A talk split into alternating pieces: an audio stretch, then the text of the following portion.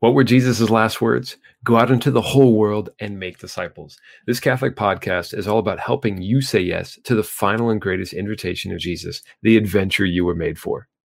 Together, let's explore what business, education, organizational leadership, popes, saints, and scriptures say about fulfilling the Great Commission. Hey everyone, welcome to a special edition of the Being and Making Disciples podcast. We have our first guest interview. We're so excited to talk with Matt Regitz today. Matt, Matt, Matt, Matt. So, Matt, I don't know what else to call you besides an evangelist. You do so many different things. I'm excited for folks to hear about it today, to know all that's going on in the Lord's vineyard of church ministry. A lot of dynamic things happening. So, uh, Matt, thanks for being with us this day. Thanks for having me on, guys. It's it's an honor, even if it is uh, before my first cup of coffee. I have no doubt that that won't dwindle your your energy level. You're always a high energy guy, Matt.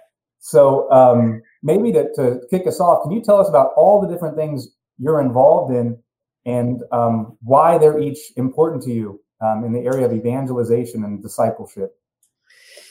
Well, yeah, maybe everybody ought to go get a cup of coffees because I might put them to sleep here quickly. Not because I have so much, um, so much to talk about myself, but uh, man, the Lord is just up to some great things in this season in the church. And you know, I think at one glance, you know, I'm I'm like everybody else in the church. Like I've worked in the church now for 20 years, and you know, I, have I've worked around enough church folks to know that after 20 years in church ministry, uh, some people get bitter or they just kind of get stuck or they get kind of locked in their ways you know? I mean uh, there's no fault of them really other than just sometimes how the structure and the weight of it all just kind of wears people down.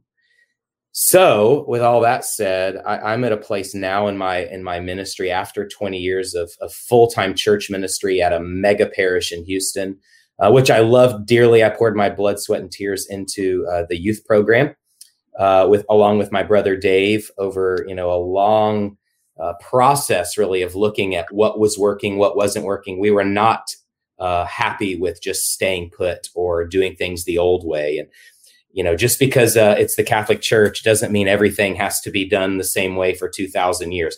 The gospel's the thing the, the thing that needs to be done for two thousand years, not the methods. Uh, so we like to say, let's make the mission more important than the methods, and not get locked into our methods. Um, so I left uh, full time church ministry and went into full time coaching ministry with a new ministry, a global ministry, new to me. Uh, been around for about five years now. Uh, Father James Mallon started uh, this ministry called Divine Renovation. It started with a book he wrote about he wanted church ministry to look different. And here's what he was trying to do. It was almost like his manifesto of like, see, it can be done differently, even when you're trying to combine three parishes, which this uh, constriction of parishes seems to be a new model we're seeing across the country. So it started a ministry of how do we support other parishes in this effort of renewal. So I stepped out of that. Uh, jo- uh, I mean, stepped out of my old uh, ministry life and into this joyfully, and it's just been great uh, to see other parishes trying to do it differently, trying to not get stuck. And I coach these parishes, so it's like how can we just tweak some things or help you get unstuck? Or how can we totally revamp some things? How can we give you a fresh vision? How can you raise up a leadership team?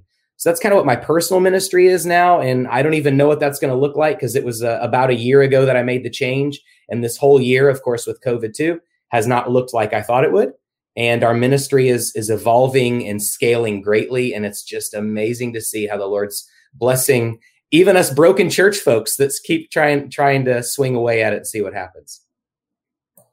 Yeah, man, I would think that uh, it's been a good time for divine renovation because COVID has kind of made it forced innovation for churches. You know, church, mm. a lot of churches um, were not live streaming services or masses. A lot of churches were not doing things online, and COVID made it happen. And uh, that's been a, a, really good thing. Um, so I like to say, I like to call it forced innovation because if we had a say in it, we probably would have just kept doing what we were doing. People were showing up, but now folks may not come back, right? That's everyone's fear. So we got to do new and innovative things. So how have you seen the the ministry you thought you were going to do with divine renovation change as you went into the year of COVID? Mm. Yeah, well, one thing I thought I'd be hopping on more airplanes um, and you know visiting these parishes because we know the value of relational ministry. Like we do that as youth ministers. That didn't go away because we administer to adults or especially to pastors. So, you know, this relational ministry aspect that we're trying to have to capture now in a new environment. So, you know, COVID wasn't the problem for ministry. It just shone a spotlight on all the problems we already had. I mean, maybe it accelerated some things like decline, especially now as you look and church numbers are showing anywhere from like 25 to 40% of the people, depending on what congregation you're in, returning in person. And for a sacramental church like we have, physicality matters, right? So uh, it's not the end all be all. They have to be only at mass. You know, we have to find other creative ways to reach people, but it does not devalue our sacramental nature, of course. So I think that's part of it is how do we do a physical sacramental identity of church in a virtual world? So one thing I think the biggest pivot that I think we've made along with parishes has been this new identity of hybrid church how can you live in both spaces? You know, before we used to say our parishioners were in our parish boundaries by zip code. What about our virtual congregation now? What about our virtual parishioners? Do they count even if they don't fall in my zip code area? That that's that's a model of church I think that has um, and and Pope Francis spoke about this in his, his newest document from the Congregation on the Clergy about those boundaries have shifted and they've changed but we've been so used to saying, I go to this church because I live here. Uh, now we have people that go to our church that don't even live anywhere near us. I've played around with this idea a little bit, thinking about RCIA, and particularly uh, if people wanted to become Catholic, but they didn't live near a parish that had an RCIA program that worked for them, or for whatever reason. So now all of a sudden, let's say you have someone from Colorado and North Dakota and Minnesota who's in your RCIA program in Texas where do they get confirmed and do we have any problems with that and to me i would you know i think back to some of those early christian controversies controversies and st paul was adamant we are not followers of you know apollos or, or paul or peter we're followers of jesus christ and so uh, my approach to that would be let them come and don't hinder people from becoming catholic and if it doesn't fit with the the old schema so be it update the schema don't kick people out or turn people away Amen, brother. And you know, we have a model, a working model of this already with regard to marriage ministry. I mean, think about couples that live far apart from each other. We've already made concessions in the church. So if you needed permission to make one more about like, you're not making concessions about the truth, you're just making concessions about where they get formed, right? We can figure the mm-hmm. other stuff out along the way. Yeah, right. you know, it's like the what is non negotiable, the what we teach people. And like you said, man, I like what you said that we're not diminishing the sacramentality of the church. The goal is to get them to Jesus Christ in the most holy Eucharist. That is always the goal. But COVID, people for legitimate reasons have had fear of coming that are, you know, of coming because of illness. The bishops have allowed for them to worship uh, away from the altar, come back as soon as they are able. Mm-hmm. Um, so we can't be afraid of that. We need to embrace it. Um, so the what can never change, but the how needs to be negotiable because the how is going to change by season. No one saw COVID coming. Okay. And if you got stuck in the old model, I think one thing I saw during COVID is the parishes that I kind of knew were already evangelizing, they kept doing it and they found new ways. It made kind of the cream rise to the top a little bit. And the ones that weren't willing to be innovated, they kind of suffered during the time of COVID. So don't put shackles on the Holy Spirit. Mm. Yeah, and you know, uh, I, my heart goes out to priests everywhere, leaders too, not just the priests, but their leadership teams. They didn't sign up for well, they signed up for, of course, for this long term, but they didn't sign up for this specific season knowing what was going to happen. They didn't get into this because they were necessarily the perfect innovators and change agents. They did it because they loved Jesus and they wanted to bring sacraments to people.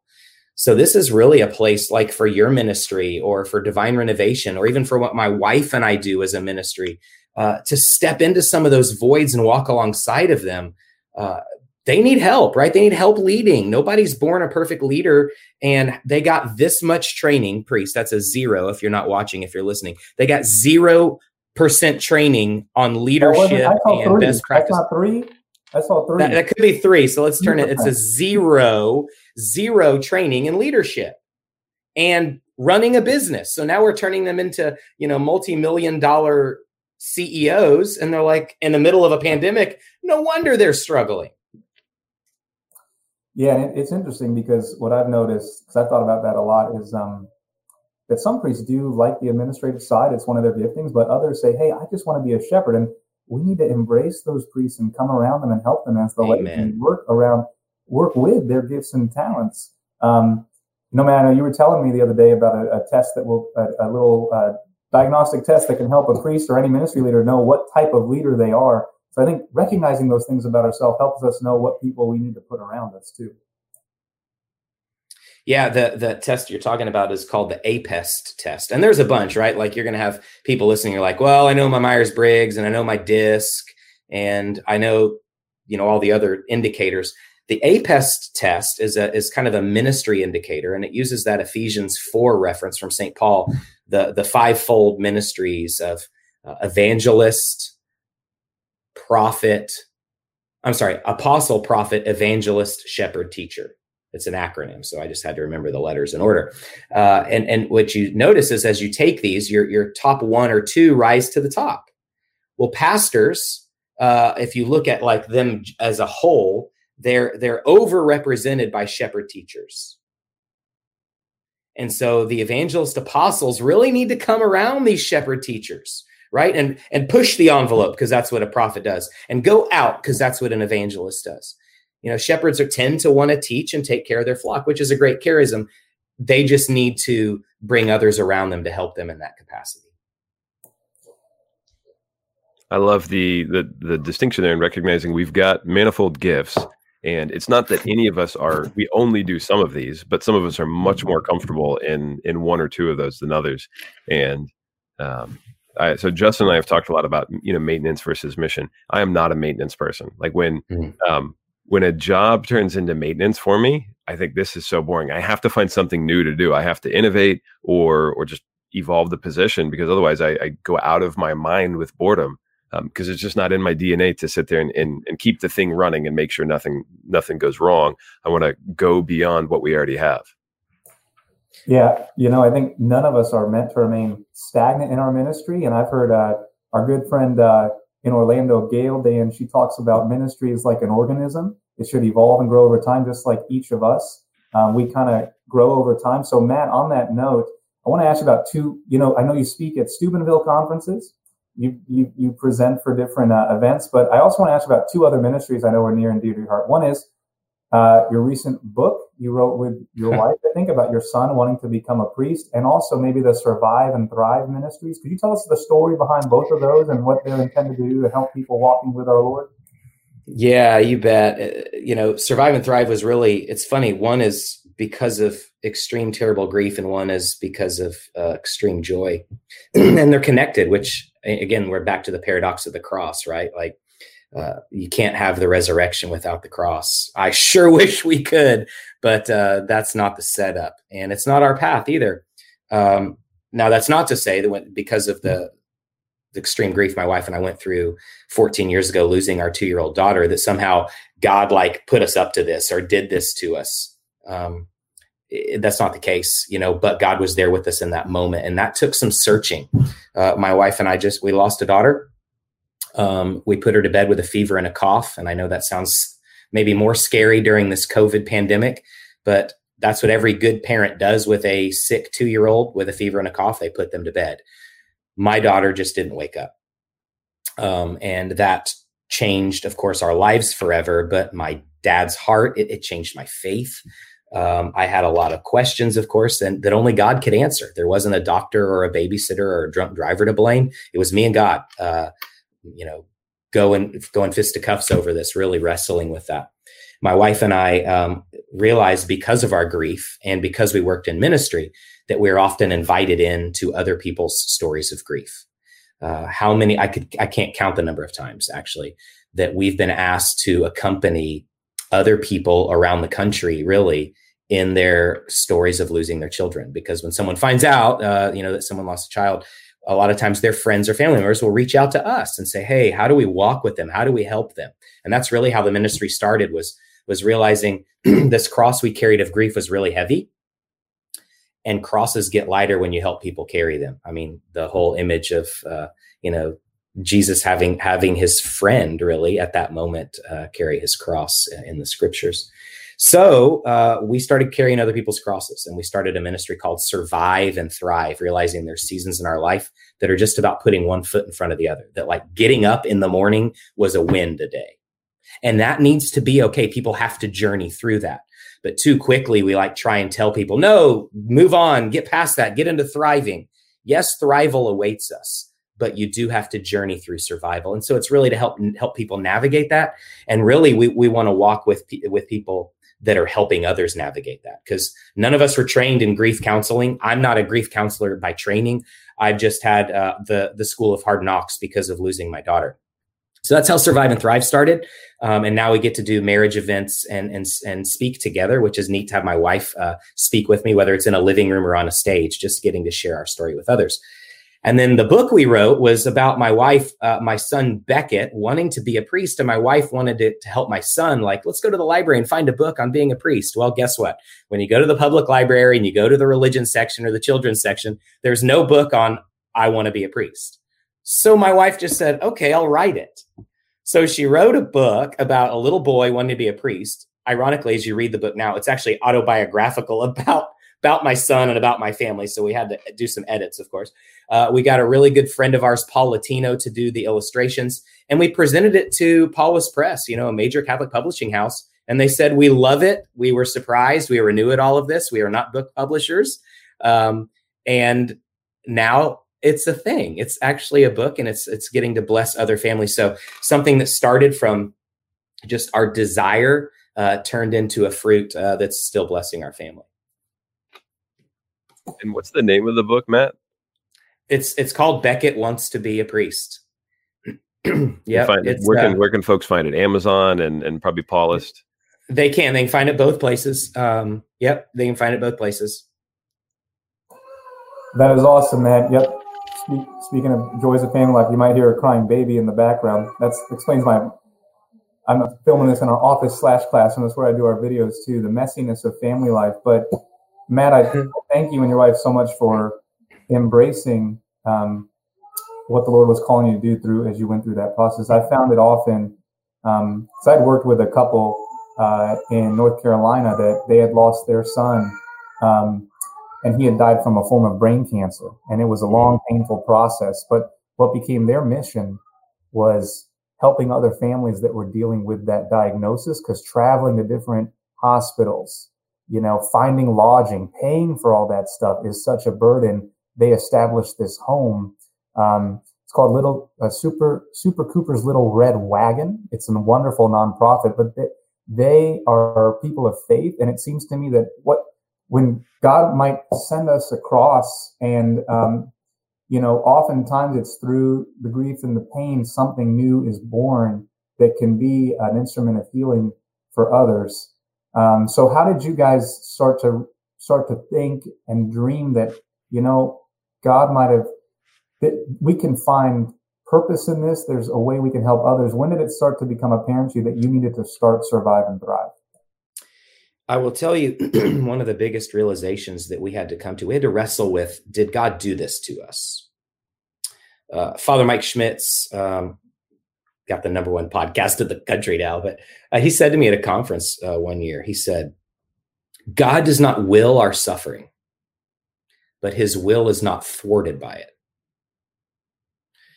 So really, you know, that, there's a lot in that, but it's kind of like, you know, you need to be sitting around with a, with a beer or a cup of coffee, having a deep conversation about that. But like God's not out looking for us to suffer and choosing us how choosing our suffering and none of us would wish it upon ourselves or sometimes maybe our worst enemy but we wouldn't wish it upon anybody we love but if you remember jesus in the garden even asking god to let the cup pass him like the desire to suffer is not there for us. And god's going to use it though. So i think it even makes god seem more powerful right? More sovereign more more divine that he can still use our suffering and it doesn't mess up his plan. He weaves it into the fabric without actually choosing our suffering. you know, that's probably one of the chapters that needs to be in my new book uh, about how to walk with people in grief is a whole chapter on like what what to say and not to say to people in grief. That's that's a big thing. Because not everything that's true is helpful. So when somebody comes up to me at the receiving line of my daughter's funeral and says, Well, sorry, dude, God's will. Now, maybe we could have a theological debate about how this fits into God's will, but certainly not helpful, especially in that moment. No, no. So journeying with people is kind of an art. Um, I like to use the story of Job, where um, it, we don't get the answers to suffering in Job, right? People are like, oh, turn to Job, he'll tell you. No, it doesn't. God's more like, where were you, Job? Why are you asking me these questions? Excuse me. Um, first cup of coffee hasn't gone down yet. so, but what I do real, learn from suffering in Job is two verses in chapter 2, 16 and 17. Job chapter 2, 16, 17. His friends show up. They sit down with him. They cry, they tear their garments, and they're present to him. And then for the next 36 chapters, they screw it up. They try and explain it all. They try and say all the right words until basically God and Job have had enough of his friends and they cast them away. They get it right for two verses, they get it wrong for 36 chapters. Well, I, I, think on that note, you think about Christ on the cross and who was perfectly there with him was his mother, who didn't try to fix things. She knew she couldn't fix things. She literally just sat there with her sorrowful heart united to him and wept and never left her son's side.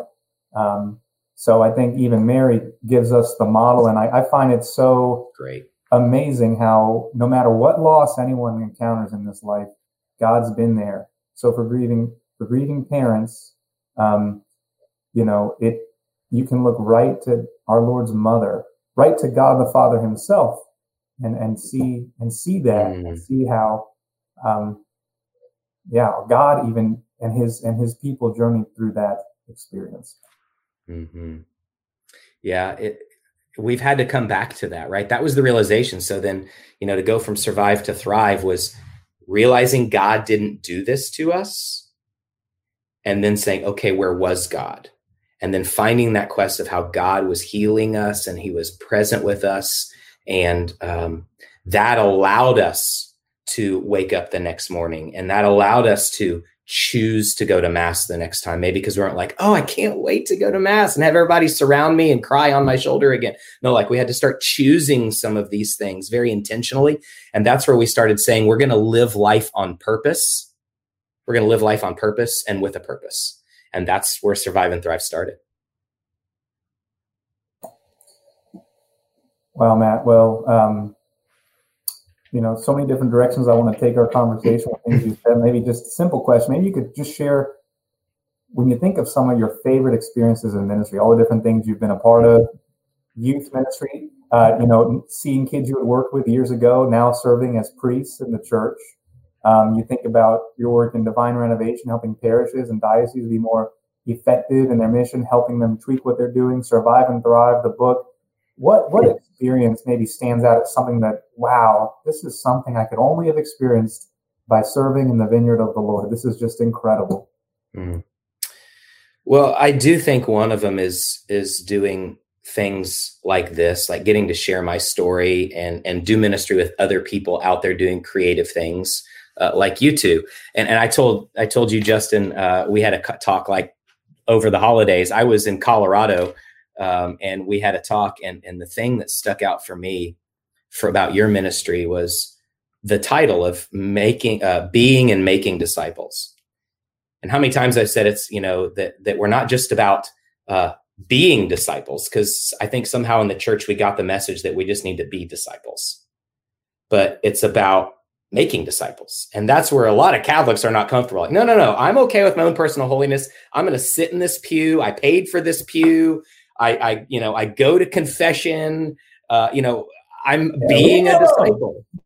Yeah, leave me alone. I, I'm being a disciple. And I've made the distinction like, no, it's making disciples. And you guys have so naturally captured that tension, which is being and making. Like they should go together. And if they don't, you're either not being a disciple in the first place, or you don't know what a disciple is. So we need to help people on that. So doing stuff like this uh, gives me a whole lot of life. Uh, so uh, you know, and, and it all started with just I, I, people come up to me like after an event, and say, "How do you know? How do you how do you get to speak, or how do you get to share your story?" I said, share it with the people around you. Share it in your circle. Share it with your family with your friends organically get started. Just do something. That's literally it. Is just wherever god has placed you. And you're right your first audience might be your family or your neighbor it has to be. that's our domestic church. The kingdom of god is like a mustard seed but then it grows and grows. So just start laboring in the little vineyard he's placed in front of you. And i love figuring that out. That's i think one of the joys of ministry for me is i couldn't have predicted you know that first corinthians 2 9 what eye has not seen and ear has not heard nor has a human heart even comprehended what god has ready for those who love him. I couldn't have predicted any of this um, going into youth ministry. I was an oil field salesman for crying out loud going to work for a global company like divine renovation i was a youth minister for crying out loud uh, talking to you guys in the morning. I haven't had a first cup of coffee for crying out loud. So all the surprises God's That's put in my life. Mystery of all right? that is, that is. I, I, love all of that, and I would say probably one of the other joys has been seeing the fruits. And I know a lot of people in ministry don't see the fruits, right? Because we're about we're planting seeds. But when you get to see the fruit, that's when you are reminded of, oh my gosh, God actually used me, and uh, it made a difference, and the kingdom grew. And you know, to see like when I was in youth ministry, we had 30 young men and women enter religious formation or seminary formation. 30 in my 20 years that I was there. Not all because of me, but there was this culture of vocation that was being fostered through families. And now to see these families we're starting to gather. We're starting more domestic church ministry now, even with Survive and Thrive. Like, how do we gather with other like minded families? How do we create a rule of life and a rhythm? How do we gather with intention? Uh, may, the church is probably going to get smaller, and the church can't be dependent on what happens at the parish uh, and it never was supposed to. But I think we somehow got stuck in that cycle. Oh man, I we're we're probably gonna have to have you back yeah. to to talk about that because that's a whole right topic now. in itself. I mean, the like the renewing the domestic church is one of the things I'm most passionate about. Um, and when I look back and think about the moments and the people that contributed to me loving God, they happened in people's homes, and it was because people of faith opened their home to me and to my family, mm-hmm. and there was authentic community there, and I was uh, people witnessed to me unintentionally, or maybe they realized it at the time, but it certainly didn't feel like it didn't feel like a lecture. Nobody was teaching me; they were witnessing to me, and because they were witnessing, I was listening. And uh, as, as you said, like I want I want everybody to go to the parish and go more often. But let's say they go three times a week. That's a lot. That would be a very active parishioner. And maybe they're there for a, a total of like six hours there's a whole lot more time in the week where we have to spend being Catholic. And most of that's going to be in our homes and in our workplaces. So if our homes do not become little evangelical outposts of the parish, then we're losing an opportunity.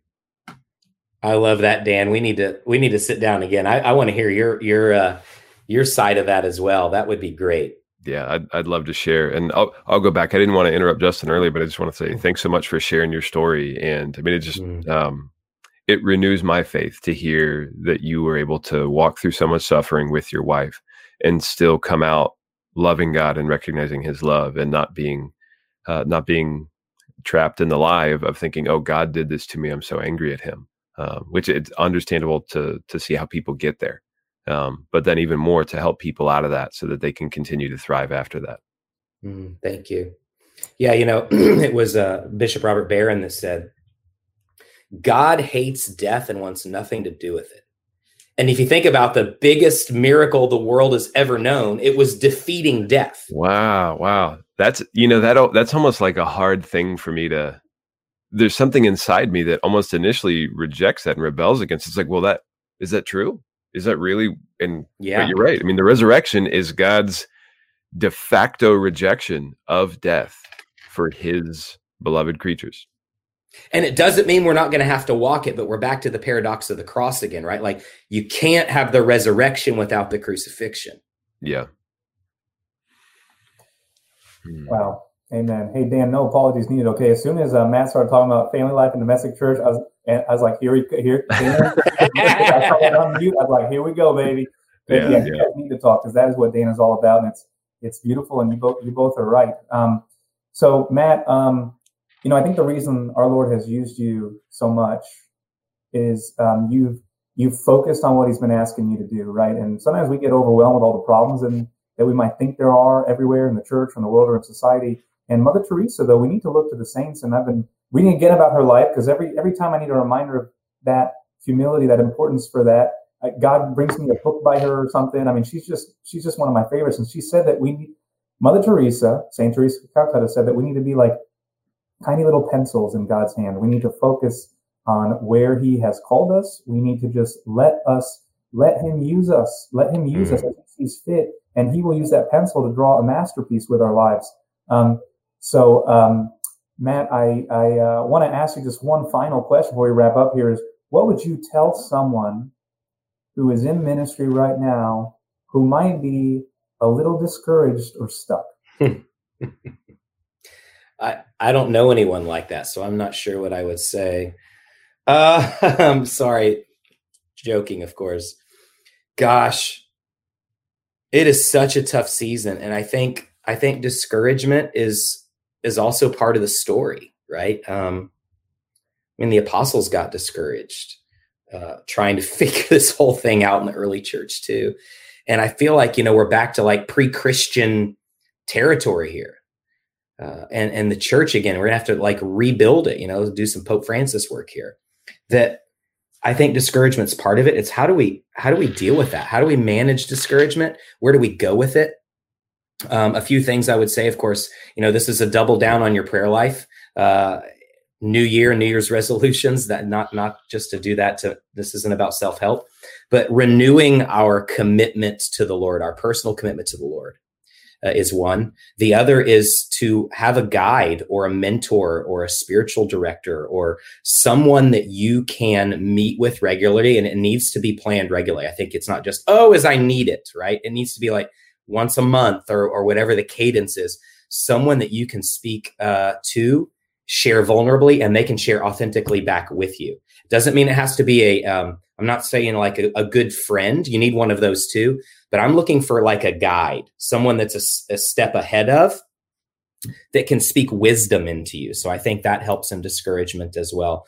Um, the other is is choices, right? Like we need to just make the choices when we don't feel like it. Now, when you're in the church, right, like we do a lot of things we don't like. I still have to do administration. It doesn't mean uh, because I don't like it, I don't do it, or that doesn't get me discouraged. But we need to make choices and and and not to to lose sight of the fact that this isn't just an emotional assent. We're not just doing the things we feel good about.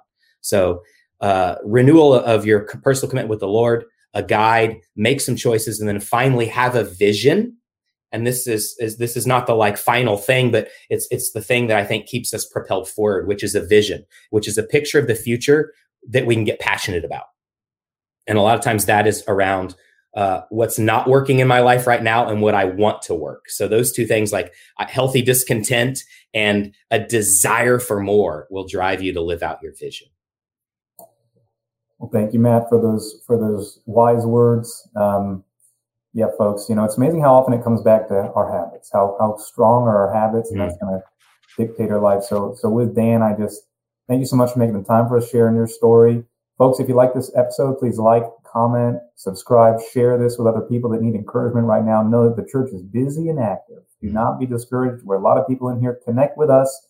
Keep hearing about things other people are doing. Get ideas. You know, um, read from our book some of those concepts that will help you get going. Go make disciples. And Matt what are some of the ways they can connect with all the things you just mentioned that you're doing?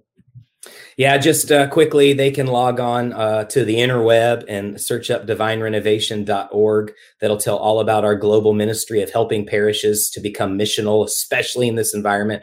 Uh, you can find uh, my wife and I uh, survive and thrive both on on uh, Instagram and the Facebook. And um, yeah, of course, if they want to check out that little children's book, or there's a little boy in your house or next door, or a grandkid that you want to to read a whimsical story about a little boy's desire to be a priest, they can find that on Amazon. Well, thanks so much, Matt. I there's a quote that you just said that's echoing my ears. Discouragement is also part of the story, and that that one hit me pretty hard in a good way. And I'm gonna, I'm just, I wrote that down actually as we were going, mm. so I'm gonna go back and think about that.